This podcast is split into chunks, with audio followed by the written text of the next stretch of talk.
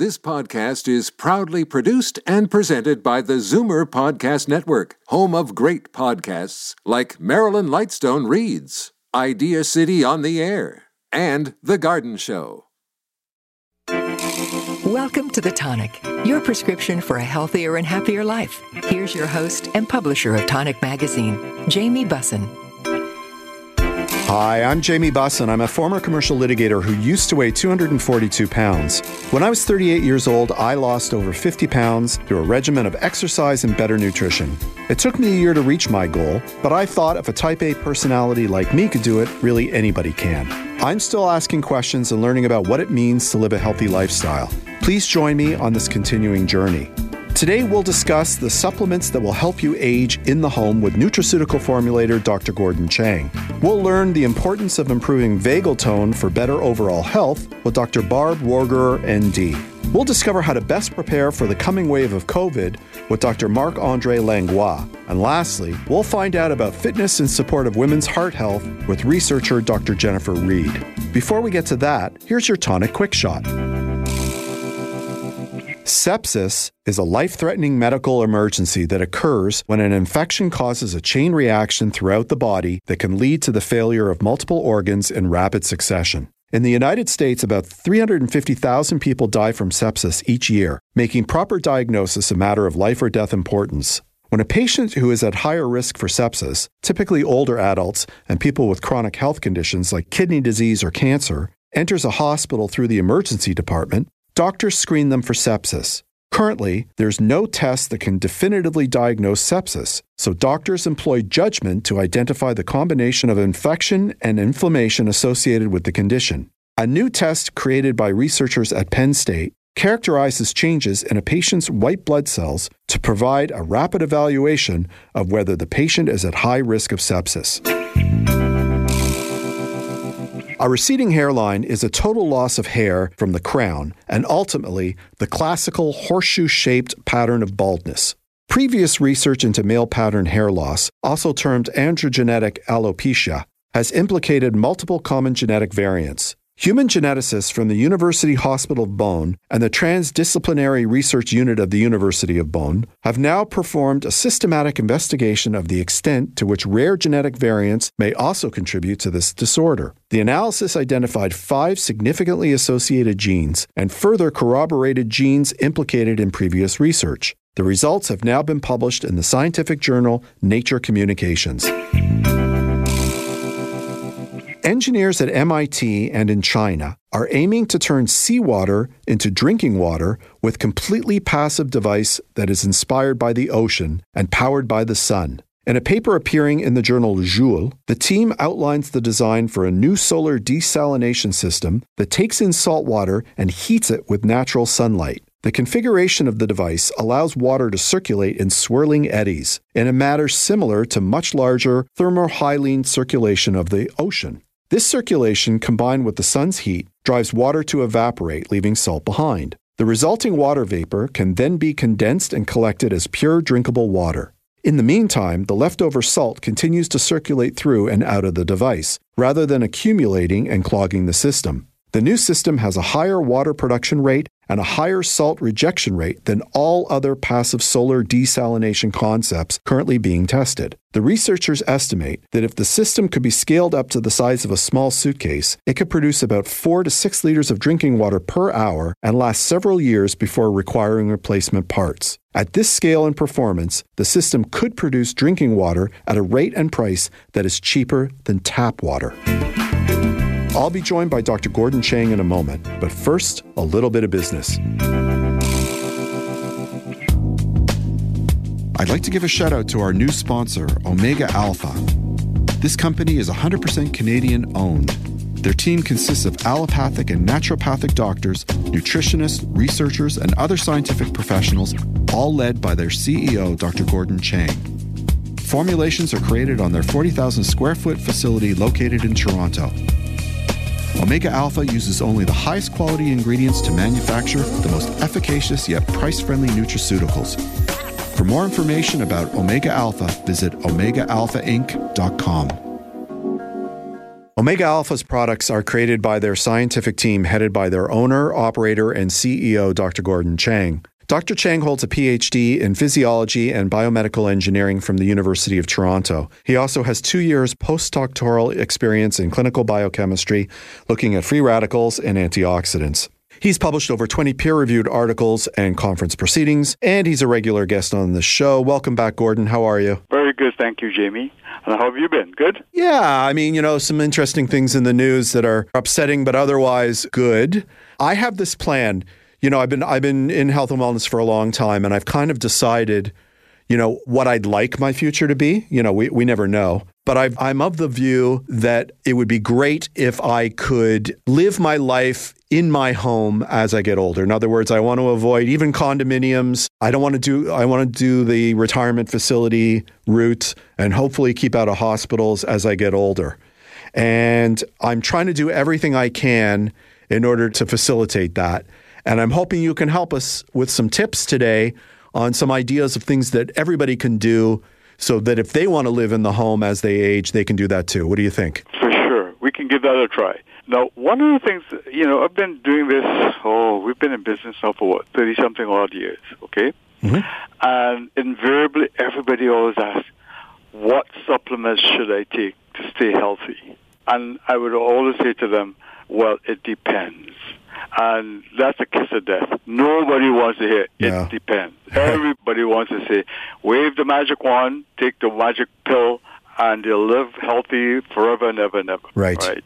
But I always say it depends because everybody is different, unfortunately. Right. But one thing I will say before we even go down the supplement route, I always say to everybody, get exercise. Yeah. Do some exercise. That is the one thing in all my years that I can say that has made people live happier, healthier, etc. Yeah, there's aches and pains associated with exercise, but you know what? For overall health and well-being, exercise seems to be the magic bullet. Right. Right. And I always say to people too, watch what you eat, diet. But I do know there are people who eat very well and they still have issues with health. And, you know, sometimes it's the genes you're born with. So that's where I want to start off my conversation with this. There really is no magic bullets. But after having said that, there are a few things that we should look into. Right? Okay. I am one of those people who believe in the free radical theory of disease. What that means is that all disease and etc. is either initiated by free radicals or potentiated by free radicals, meaning that it makes it worse. Right. Right. I don't know how many people have heard of the inflammation diet, the anti-inflammatory diet. Well, the anti-inflammatory diet is also based on the fact that a lot there's inflammation going on in the body at all times, subclinical inflammation right? By subclinical, I mean, you know, when people think of inflammation, they think of, oh, it's throbbing pain, or it's swollen, or it's hot, etc. That is clinical inflammation. You can see it visually. Subclinical means that you don't see it. Right. You know, like for example, when people talk about cardiovascular disease and how you, you, you get plaques and so on forming in your blood vessels. Well, that process is initiated by an inflammation at the level of the arteries at the blood vessel level. And it goes like this. There's a little inflammation. It damaged the lining of the, of the blood vessels, which is the endothelial layer. And that inflammation then causes more white cells to come to that area. Then that roughens the, the um, endothelial layer. And then cholesterol comes by, sticks to it, right? And then calcium comes by, sticks to it, and eventually you get a plaque. But it's all initiated by an inflammatory response. Right. right. Hence the term, hence everybody these days are talking about the anti-inflammatory diet. Right. And it seems to be the inflammation is happening all over at a subclinical level. So I'm one of those people who believe in the subclinical, uh, sorry, the anti-inflammatory diet. So what is the anti-inflammatory diet? The anti-inflammatory diet, lots of fruits and vegetables. Right. Right? Fruits with, you know, with a lot of color. So berries, you know, anthocyanidin. So, you know, you get eat grapes, and I know people don't like to eat the skin with the grapes, but you know what?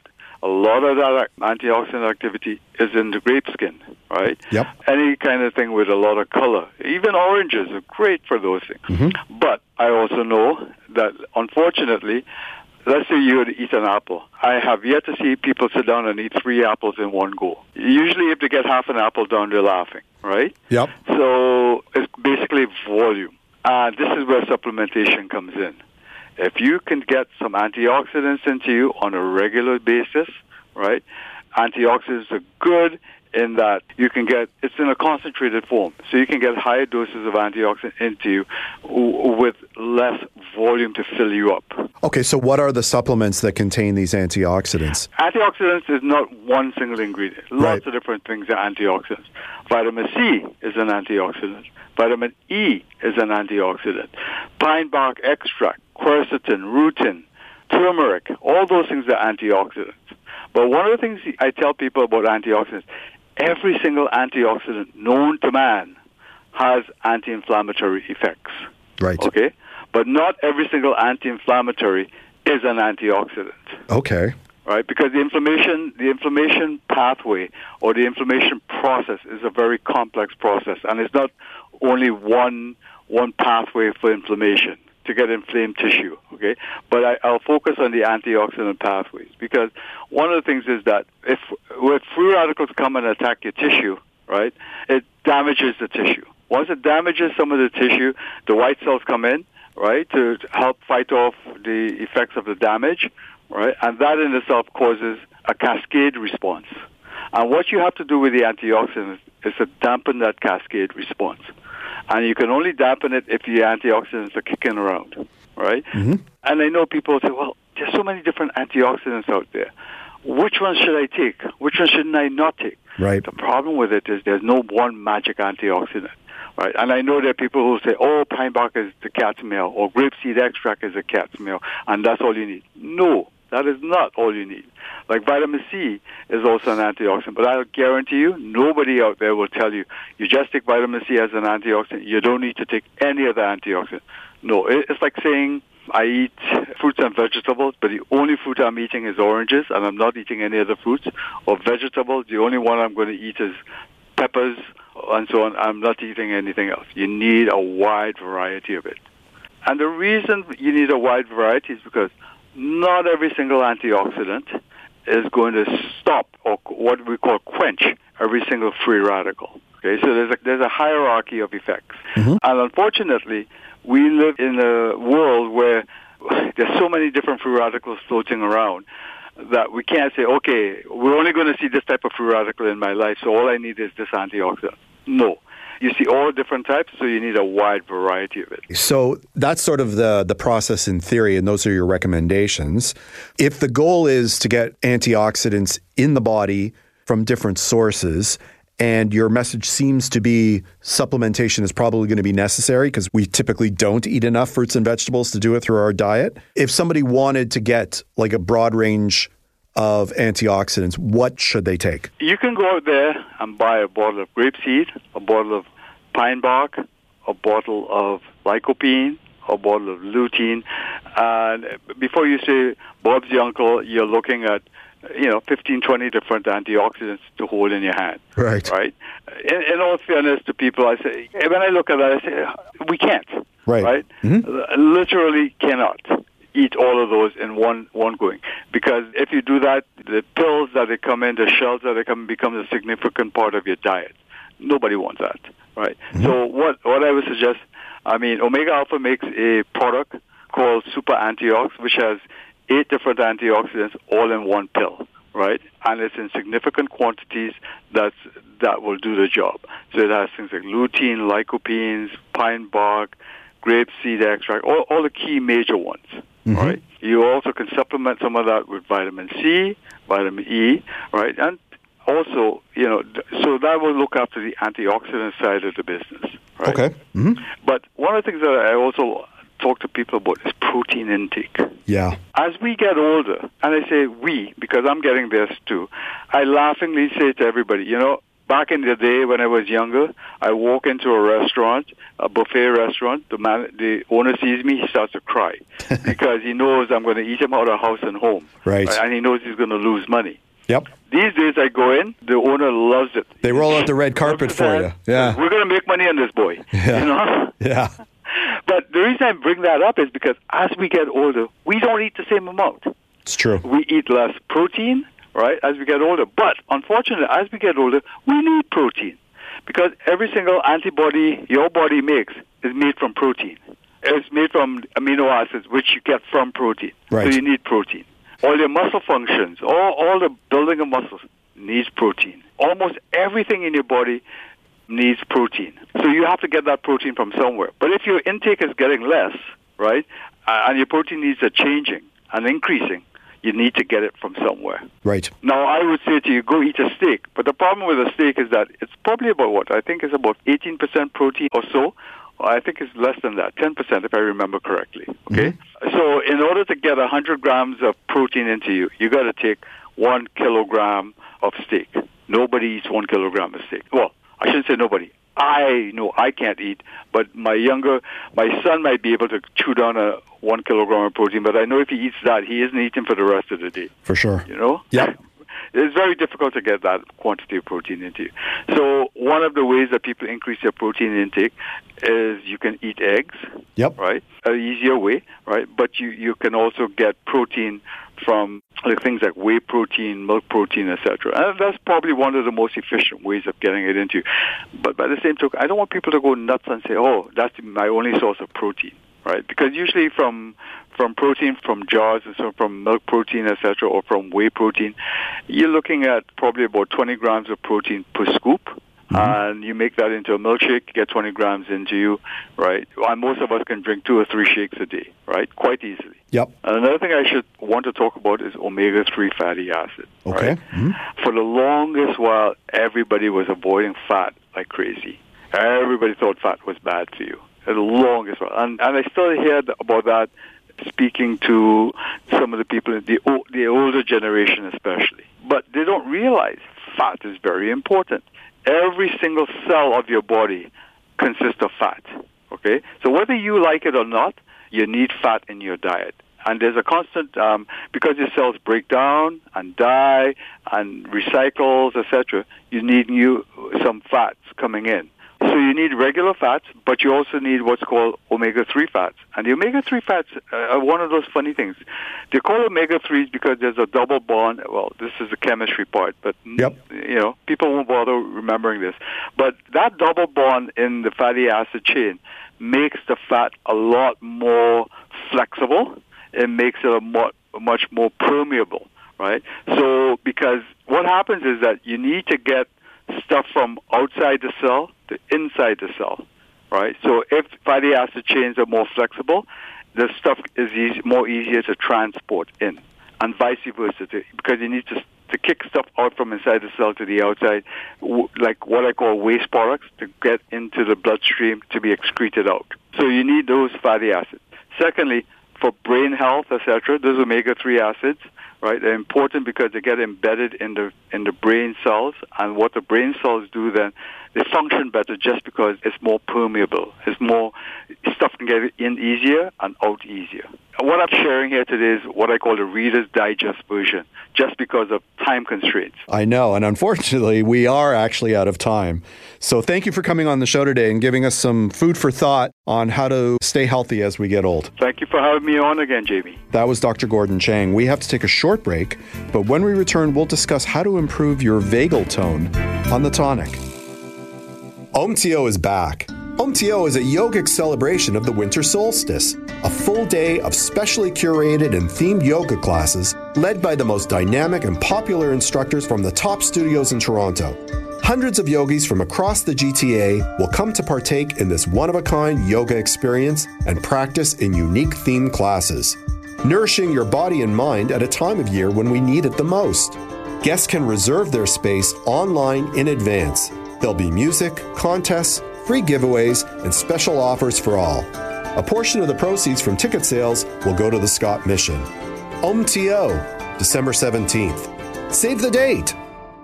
If you're looking for premium natural products, choose New Roots Herbal. Proudly Canadian and family owned for over 35 years. What really sets them apart is their dedication to quality. They source only the highest quality ingredients and test each one in a state of the art ISO accredited lab. You get the purity and potency you expect. Available exclusively at fine health food stores. To learn more or find a store near you, visit newrootsherbal.com. Welcome back to The Tonic, your prescription for a healthier and happier life. Here's your host and publisher of Tonic Magazine, Jamie Bussin.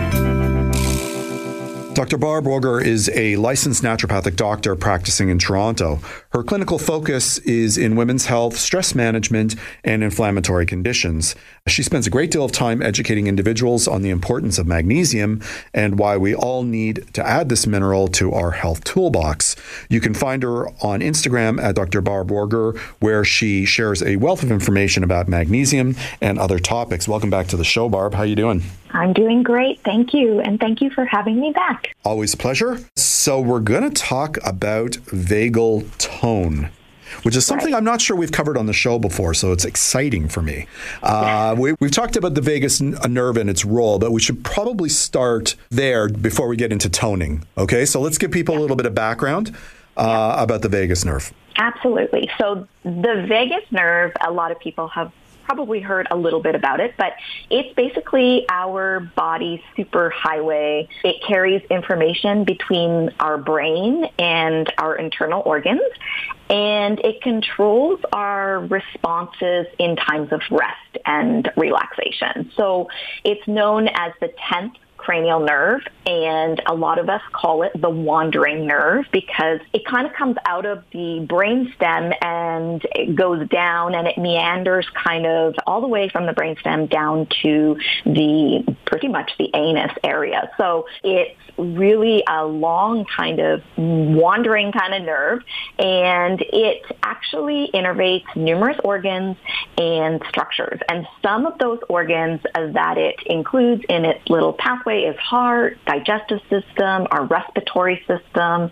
the immune system, the endocrine system, and of course the gut-brain axis. Right, and and most of the discussions on the show have been about the gut-brain axis, and, and mm-hmm. there, there's been so much research lately about it. So the vagus nerve has both sensory and motor branches. Can you explain how these branches work and provide examples of the functions that they regulate in the body? Yeah, for sure.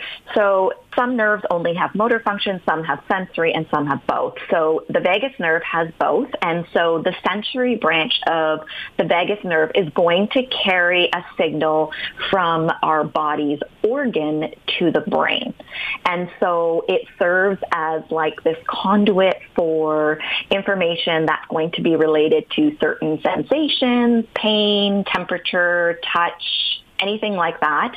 So an example would be if you felt like you had a stomach ache or you experience a sensation of fullness, that's the sensory branch of the vagus nerve relaying that information to your brain. Now the motor branch, on the other hand, it carries signals from the brain to the organs. So it's the reverse. It controls their function. So it's going to regulate a wide range of bodily processes everything from heart rate, digestion, breathing, the release of hormones.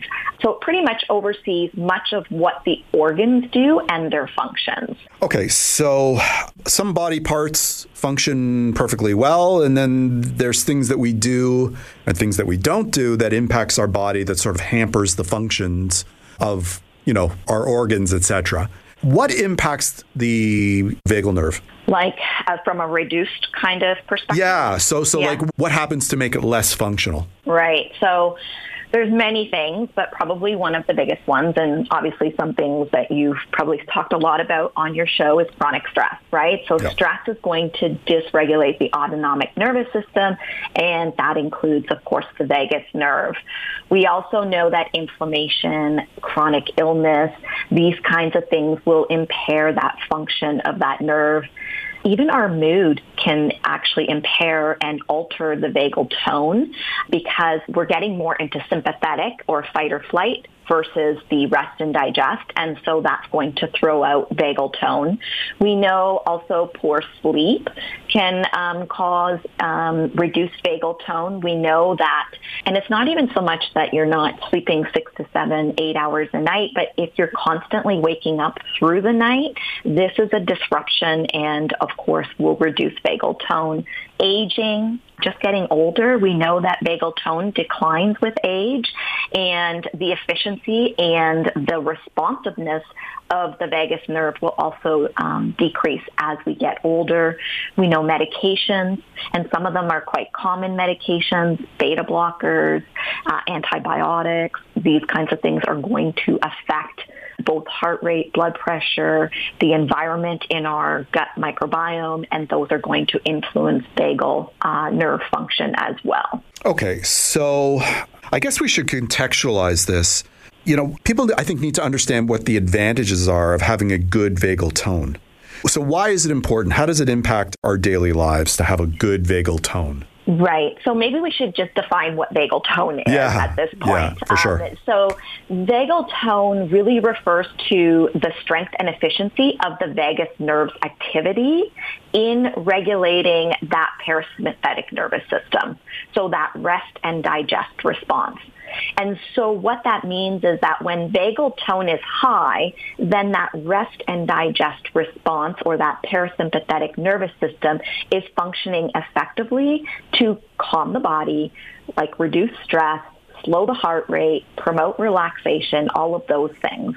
Now, when vagal tone is low, it can lead to more of an overactive sympathetic response. So this is more associated with that fight or flight response. So here we see people with chronic stress, we see inflammation, we see immune dysfunction, those kinds of things. And that is kind of how we separate low and high vagal tone or good and bad vagal tone. But it really refers to just the efficiency of that nerve in allowing us to be in that parasympathetic nervous system state. Okay, so here's the $64,000 question. what can we do? Help us, Barb. What can we do to improve our vagal tone? Perfect question. And it, it's definitely possible to enhance and strengthen your vagal tone. And most of the things um, that you can do to strengthen that vagal tone is through various lifestyle practices. So you don't need to be buying all kinds of supplements and gadgets and stuff like that. You can improve vagal tone through deep breathing, right? Just getting deeply into your belly, that breath into the belly, focusing on really long exhalations. This is going to activate that relaxation response and stimulate the vagus nerve. Same with mindfulness and meditation. Again, it's allowing for that relaxation to happen. The vagus nerve needs that relaxation response response in order to able or be able to get that vagal tone to be increased. Engaging in physical activity, right? This is really important. So things like uh, aerobic exercises, uh, yoga, tai chi, these all can stimulate that vagus nerve and enhance function. And from the research, a lot of it is showing like 30 minutes of exercise is really where it's at when it when we're seeing responses to the vagal nerve. Cold exposure, so cold showers, ice baths, splashing cold water on your face, any of those things are really going to activate that vagus nerve. Obviously, starting slow in this department is really important. And then, of course, you can gradually increase duration over time. But that cold exposure is a mini stressor that the body actually responds to really well and is a really good way of improving vagal tone. And the higher your vagal tone, the more you're able to do ice baths in colder water and stay in for longer um, periods of time.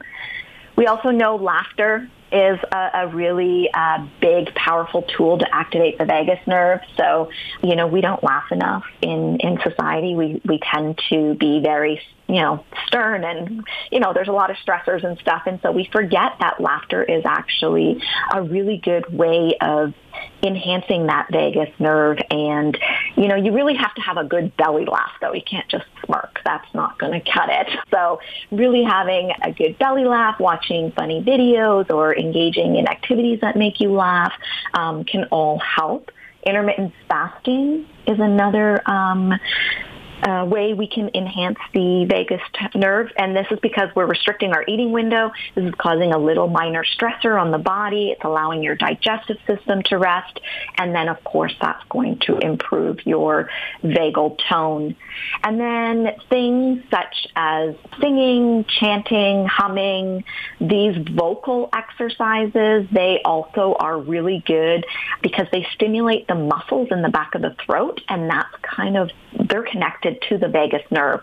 Gargling is also another way, but when you're doing these, you really, like, for instance, the gargling, you really want to be almost gargling to the point where your eyes are watering. Yeah, I'm, I, am gonna I'm gonna pass on that one, just so we're clear. I mean, I'm sure it works. I believe you. I, am just not doing that. Okay, so like, yeah. you had all the other ones. I'm in. I'll even sing a song, but I'm not gargling to the point of tearing. Okay, yeah, so okay. The gargling has to be to the point of tearing. This is where they found the the okay. benefit. Well, I don't know how they found that out. I don't know who the pioneer was who who came up with that one. Okay, yeah. then. So those are just some of the ways that you can incorporate into your daily routine, right? And you don't need to do all of these. Right? Yeah, no, we've already, uh, Barb, we're not doing the gargling. Okay, so yes, I, I, I hear you. Thank you so much for coming on the show today. Thank you for so much for having me. We have to take a short break, but we'll be right back on the tonic. Tired of lineups at your pharmacist? Why not try PharmaZ at the Zoomer store? Powered by the Health Depot, an Ontario accredited pharmacy, PharmaZ offers a concierge approach to filling, refilling, and managing your prescriptions with free delivery anywhere in Ontario. To get started, visit zoomerstore.com and click on PharmaZ. And then click on the Circle of Care Pharmacy program for your free initial consultation with a clinical pharmacist. Don't wait, go today. Welcome back to The Tonic, your prescription for a healthier and happier life. Here's your host and publisher of Tonic Magazine, Jamie Bussin. Dr. Marc Andre Langlois is a molecular virologist with a background in microbiology and immunology that studies the interplay between retroviruses, like HIV, and host immune defenses. Dr. Langlois is a full professor at the University of Ottawa and the Canada Research Chair in Molecular Virology and Intrinsic Immunity. He's also a member of the College of Royal Society of Canada and the executive director of the CIHR Coronavirus Variant Rapid Response Network. With the onset of the current coronavirus pandemic, Dr. Langlois has retooled his lab and refocused his research efforts to develop new diagnostic tools, including serological assays, new therapeutics, and plant derived nasal spray vaccine against SARS CoV 2, the virus that causes COVID 19. That's a mouthful. How you doing, doctor? I'm good. I'm good. so, you know, it's that time of year, as I'm sure you know. All of a sudden, the reports are coming out out that COVID is ramping up again. It never really left us. I think you'll agree with that. What is your research telling you? What are you hearing? So we were very lucky during the summer because what we saw overall in Canada and around the globe is a, massive decrease in COVID-19 in the population. But now with the return to school, return to work physically in offices, what we're seeing is an uptick in the number of cases of COVID-19. And what we're seeing also tracks very carefully with uh, the wastewater data, which has been our preferred beacon to predict what will be happening in our offices and our schools. So what we're seeing is an increase in the number of uh, sequences that we are picking up in the wastewater. And we can expect that in the fall, we will be experiencing a new COVID-19 wave. Okay, so let's talk about the variants. What is the current variant or variants of interest, and what are the symptoms attached to the variants that, that you think are ramping up? So all of the variants that we are tracking now and that are affecting, infecting Canadians are all Omicron sublineages.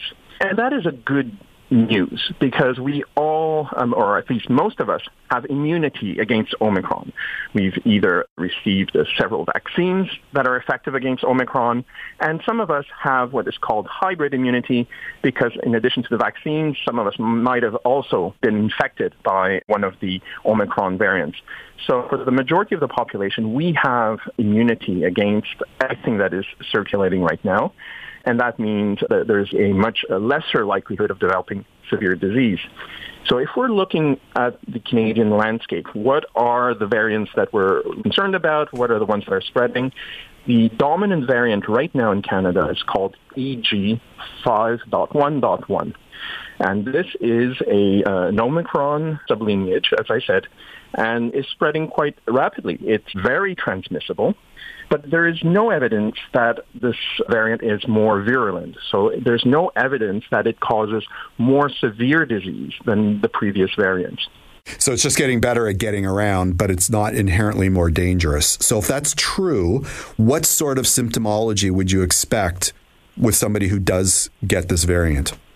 The symptoms are still very similar to the other variants. Fever, coughing are, are the main symptoms uh, some people might experience. Additionally, headaches, muscle aches from that infection. What needs to be monitored is shortness of breath. If you're struggling to breathe, that's when you need to uh, seek out medical assistance. Okay. So, given that there's high resistance to this Omicron variant, are there Canadians who are at risk with that strain? Well, certainly it's all the same demographics that are more at risk now than, than before. It's the elderly, it's individuals with an immunocompromised state. It's all these individuals that uh, may not make antibody responses or immune responses as efficiently. Also, the very young are, are at risk, those that do not have prior immunity to these variants. So these are the, the real demographics that are uh, most at risk.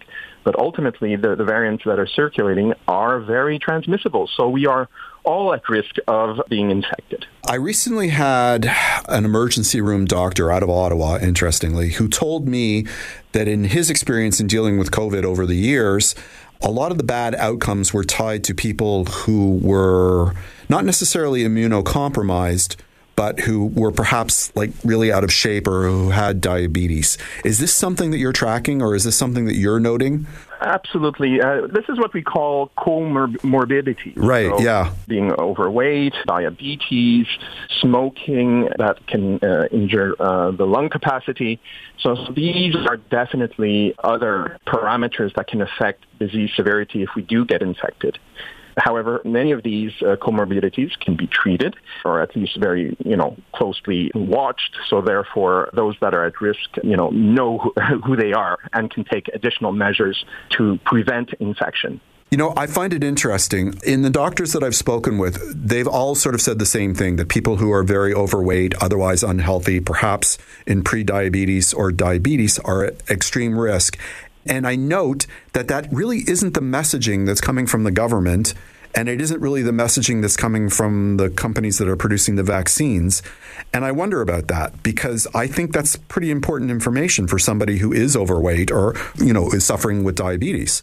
Like, there seems to be a disconnect there. Am I wrong, or, or is there something else at play here? I, I think you're right. I think there's not enough emphasis that is put on healthy lifestyles and to uh, monitor one's own health and, and to seek out medical assistance if we do develop diabetes or high cholesterol. These are all what are named as uh, comorbidities.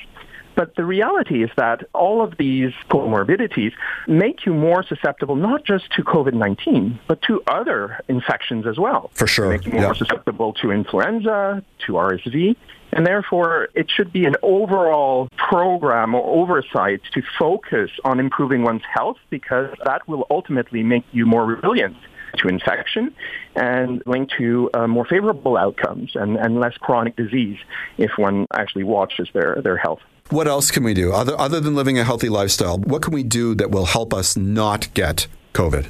Well, of course, the number one tool we have is the least popular one is wearing right. a mask. Right. The masks are extremely effective, and they're even more effective if everyone in our surroundings are also masking up. So if in your workplace there is an outbreak of COVID, if there are several people who are just simply coughing, not, not actually be COVID, it could be actually influenza or RSV, masking up is the number one tool we have to prevent the infection. And then the second tool we have are the booster shots. So we're hearing the news that there is a, an updated vaccine coming out from uh, Moderna and soon one uh, from Pfizer And these booster shots are also excellent tools to uh, prevent infection and to decrease the, the disease severity.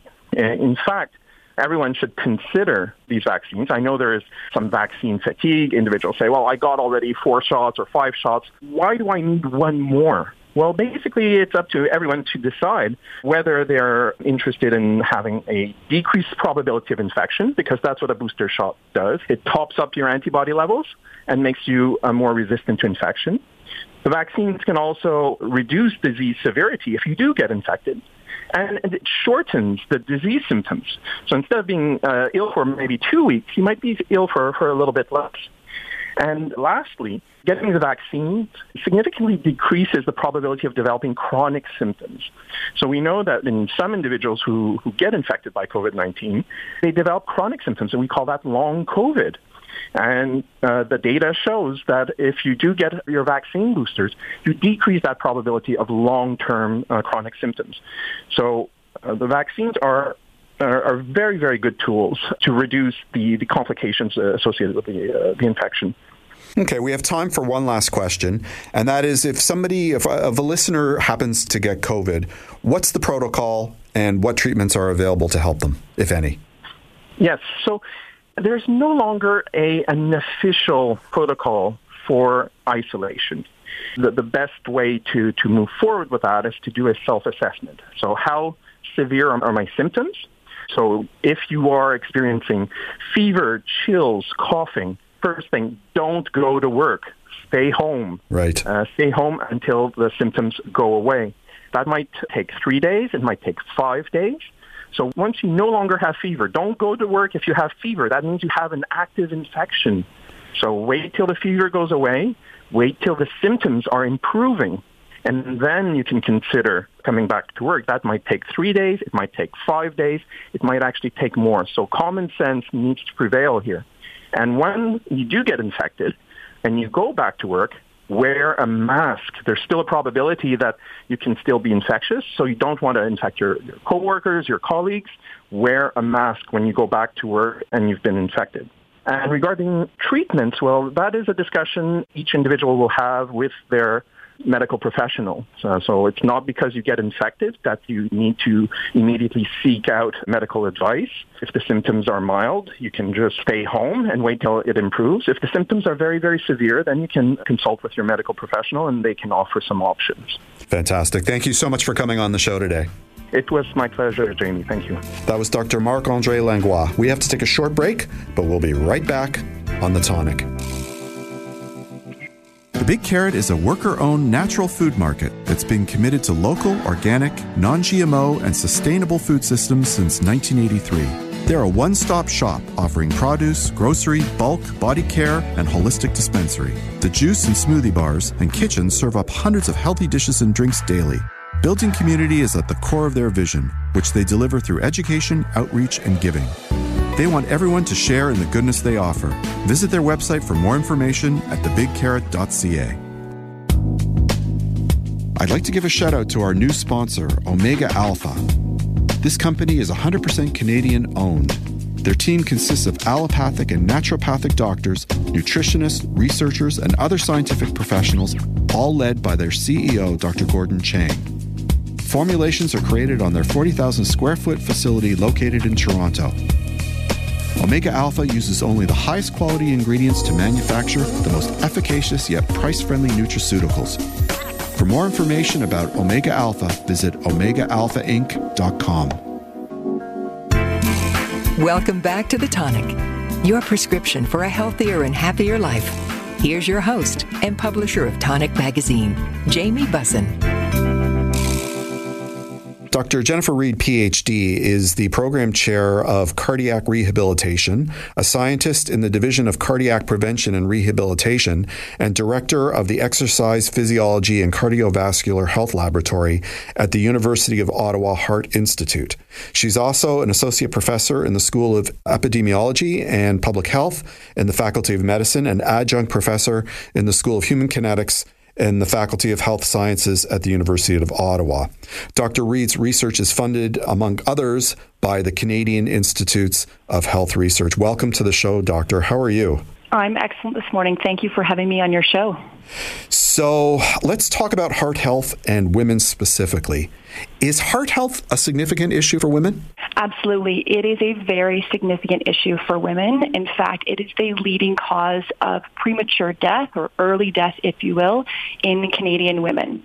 And to put that in a bit of context for you, heart disease and stroke typically kill more than 43,000 Canadian women per year. So yes, a significant, substantial issue for women in Canada and across the globe as well. Are there aspects to women's heart health that are unique as compared to men? This is a really great question and one I get quite often, actually. So if we compare a woman and a man who develop heart disease, we do see differences between men and women. So women are typically older when they present with heart disease. They usually have a greater number of comorbidities. And when I say comorbidities, I mean risk factors for cardiovascular disease and other clinical conditions. And these can include physical inactivity, meaning not regularly active. They may be more obese, have higher cholesterol levels and poor mental health, including anxiety and depression. And that leads to a greater mortality risk for females than males with heart disease. When you say that the women are older, why is that? Is it just that their health holds out longer than men, or is it just sort of a conflation of those health issues and, and probably issues like adult onset diabetes? It's a variety of those factors. It really comes down to when we see women present with heart disease, they're typically older. They typically seek care at a later age as well. And women typically prioritize the health of others before they prioritize the health of their own. We often call them the heart keepers of the family, and for that reason, they will typically be those that are responsible for the care of children, the care of their spouses or partners, and other family members. And so when they do often seek care or present with cardiovascular disease risk factors, they're typically older in life. And that compounded by the greater comorbidities I mentioned, that ultimately leads to a greater mortality risk, a risk of death for females than males.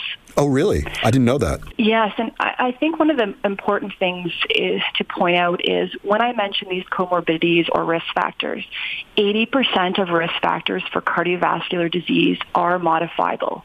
Now, you cannot modify your age or your genetics, but you can modify health behaviors primarily physical activity. I typically focus on physical activity given my area of research. But physical activity, weight management, high cholesterol levels, mental health, high blood pressure, diabetes, dysglycemia, can all be modifiable, and that can substantially lower the risk for women's risk for cardiovascular disease. I read somewhere that there's just a dearth of research on women and heart disease as compared to men, and that sort of impacts diagnosis and, and prognosis. Is that correct? Or, or am, well, am I wrong about that? No, you are in fact correct. We've really seen an intensification of research focused on women's heart health in the last few years, and this largely comes from major funding agencies across Canada and across the globe. The Canadian Institutes for Health Research, the Heart and Stroke Foundation of Canada, these are only two examples that exist within the Canadian context, but these programs have um, invested in funding for women's heart health. And so again, we've seen this growth in research focused on women's heart health in the last few years.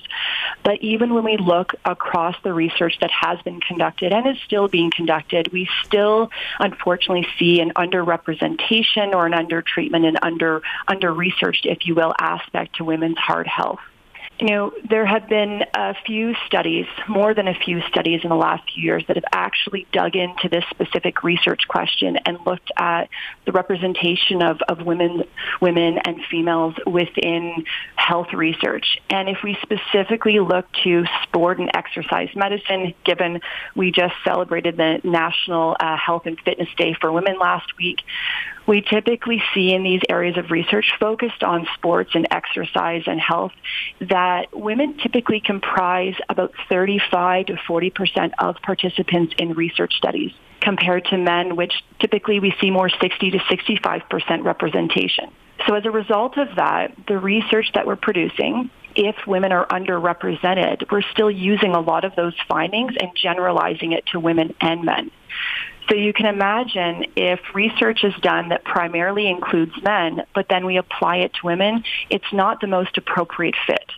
It would be very similar to recruiting only older adults for a research trial or primarily older adults, and then generalizing those findings to young adolescents. And so that is where there is misalignment, great misalignment in how we are recruiting and including and treating women based on the research that's been conducted to date. Hmm. But we do know some things, and that is uh, exercise is very important for women's health and, and, specifically for heart health. Why is that so? Well, exercise is, um, well, let me reframe it. What if I told you that there is a pill that can comprehensively manage your aerobic fitness, your blood pressure, blood glucose levels, cholesterol levels, mental health, and weight management? What would you say to that? I'd say I don't love pills, but that sounds pretty good. well, we can use it as a metaphor, but exercise is that. We yeah. call it a poly pill, and I hate to use the word pill as well because it engenders a you know a whole array of thoughts regarding medication, prescription, and right. complication, if you will.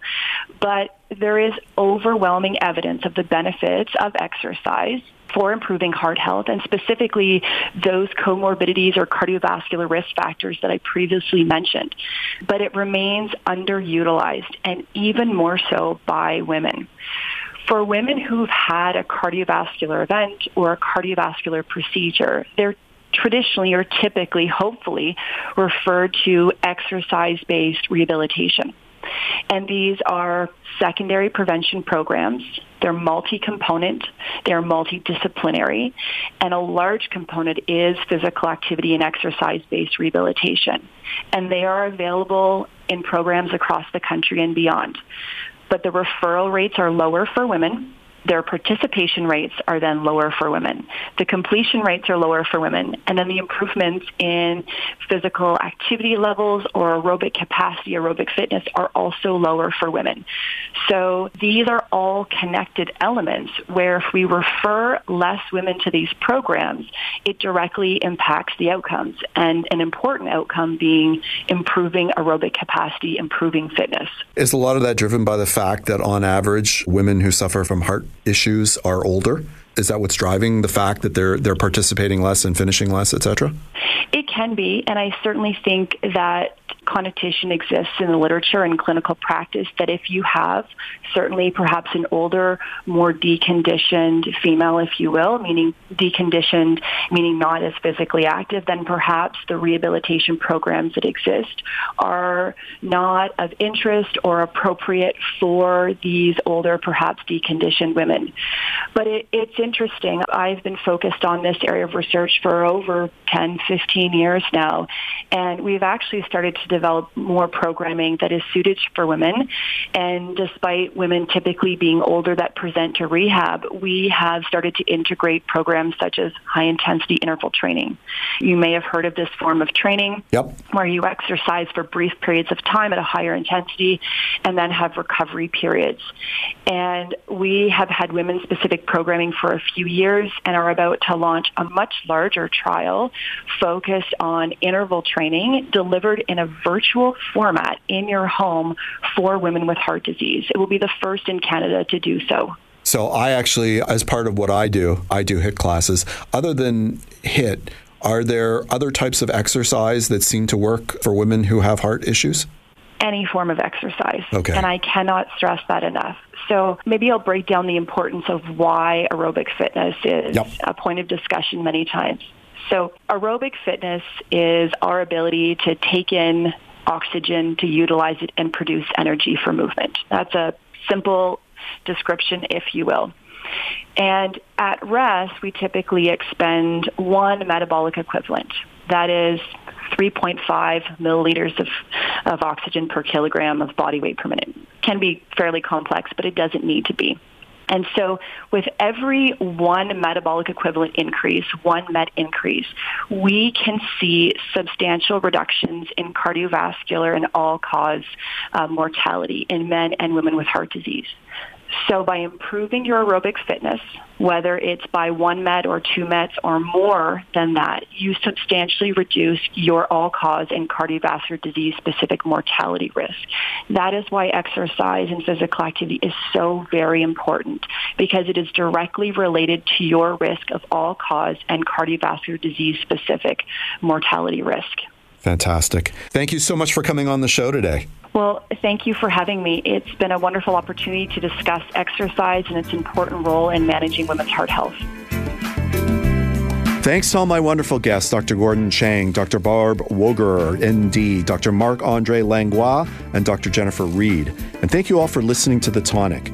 You can listen or download this episode as a podcast with full show notes, contact information for our guests, and links at thetonic.ca. To find out more about the show, you can always follow us at It's the Tonic on Facebook, Instagram, or Twitter. For great articles by amazing health and wellness writers, be sure to pick up your copy of the Tonic magazine. The fall issue is now available free on racks at over 100 locations across the GTA and delivered with the Globe and Mail to home subscribers in Toronto, west of Victoria Park. Or you can visit our website, thetonic.ca. If you're interested in providing feedback or suggesting topics for the show, you can always email me at jamie at thetonic.ca. On our next show, we'll discuss the health and wellness issues that are important to you. Until then, this is Jamie Bussin wishing you a healthy and happy week.